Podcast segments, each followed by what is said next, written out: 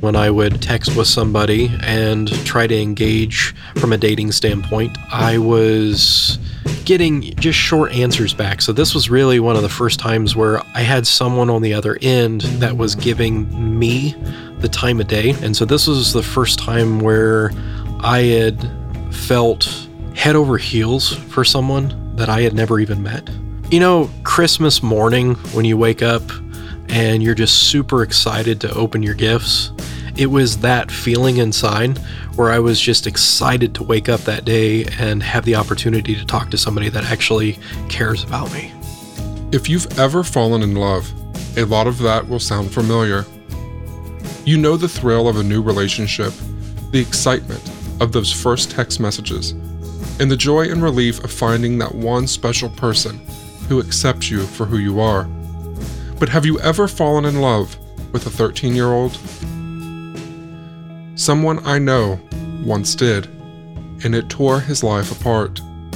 By the time it was over, there were two university suspensions high school and middle school suspensions, a federal court case, a few broken hearts, and a story probably quite unlike whatever it is you're expecting.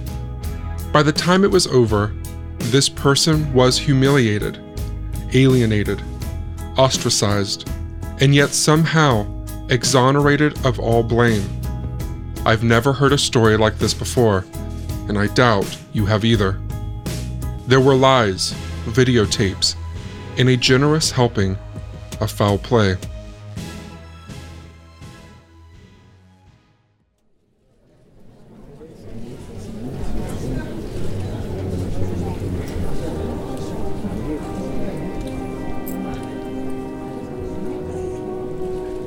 Our story begins with a man walking into a movie theater in Noblesville, Indiana. 22 year old Brent Allred. Brent is shy, self effacing, and a junior at nearby Ball State University. He's meeting a woman here, or rather, a girl, for the very first time.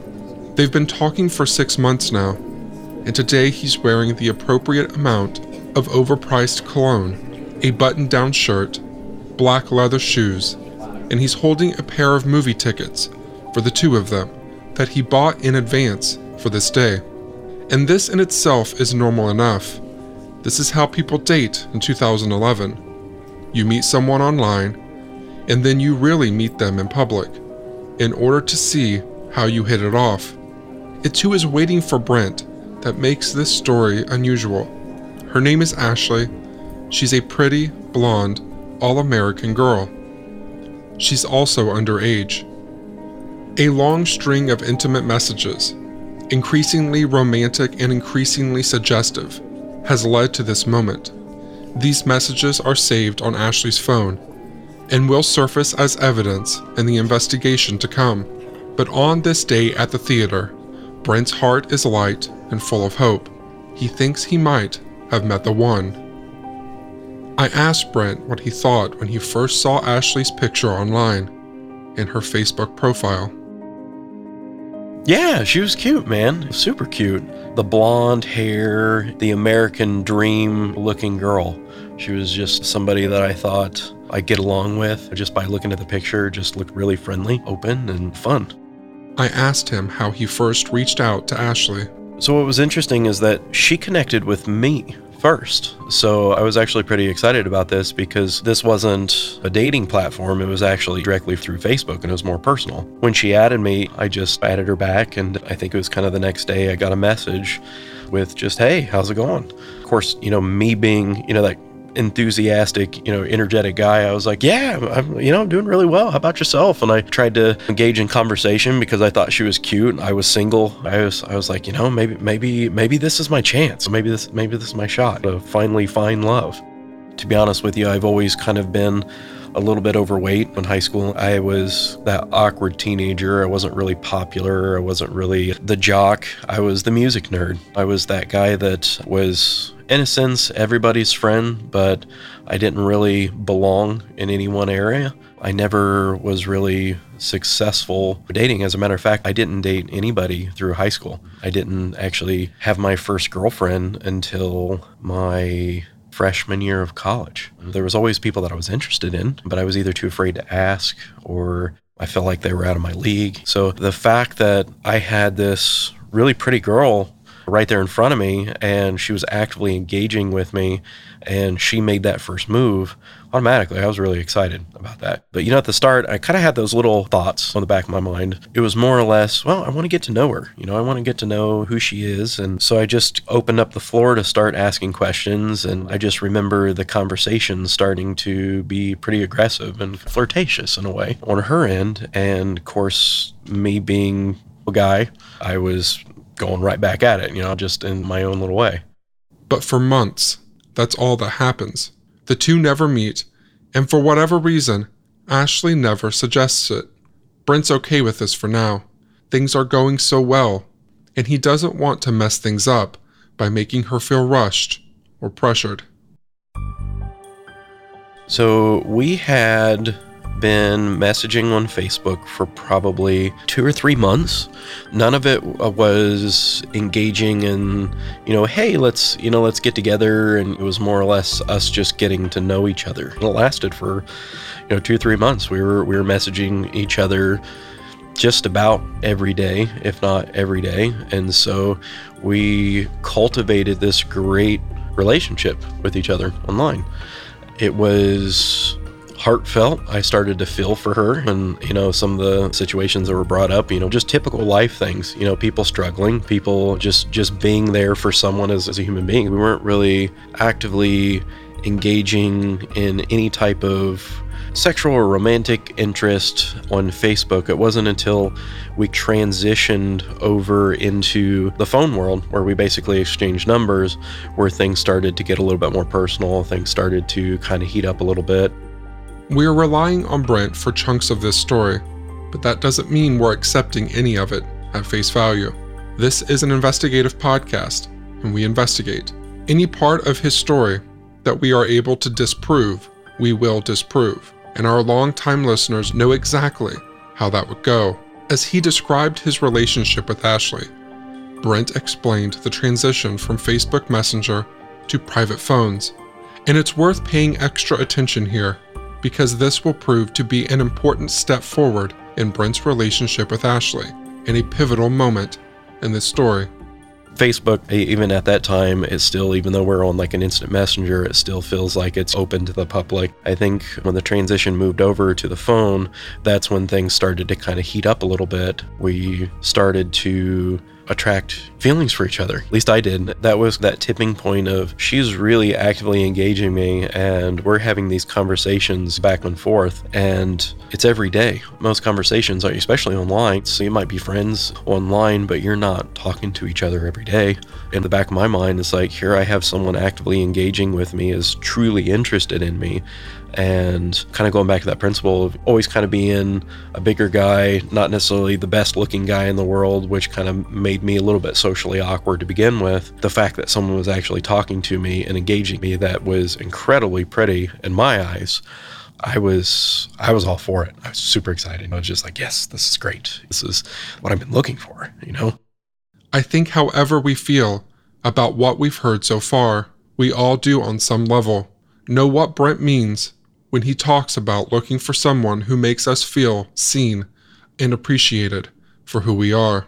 I don't think I really need to tell anyone that this is the sort of thing that shouldn't ever be happening with an underage girl. But the vulnerability and the thrill of an online relationship is something I think most of us can relate to. I asked Brent how often they talked when things began, in his words, heating up. We engaged in several conversations during the day, especially on the weekends. I remember messaging back and forth a lot during the day, and the exchanges were probably maybe every 15 minutes to half an hour where we get these messages back and forth. So it wasn't like completely instant, just like on Facebook. But when it transitioned over to the text messages, it was really heavy during the weekends. And then at night, we were talking all throughout the night, wee hours in the morning the relationship at that point just took this turn and I'm like this is actually going somewhere. And I've created this great relationship with this person and I'm starting to get these feelings you know she's starting to get these feelings back. And we kind of have this mutual agreement that we really care for each other and we want to kind of take this farther. And so you know in the text messages and that kind of thing things started to get what I would say a little a little spicy, you know, a little spicy. Nothing crazy, but just the typical flirting back and forth. Those cute conversations that turn you on, you know? Now that they're having these, quote, cute conversations, Brent wants to meet. Each time he suggests this, Ashley changes the subject, or she's working, or out of town, but one way or another, their meeting is postponed.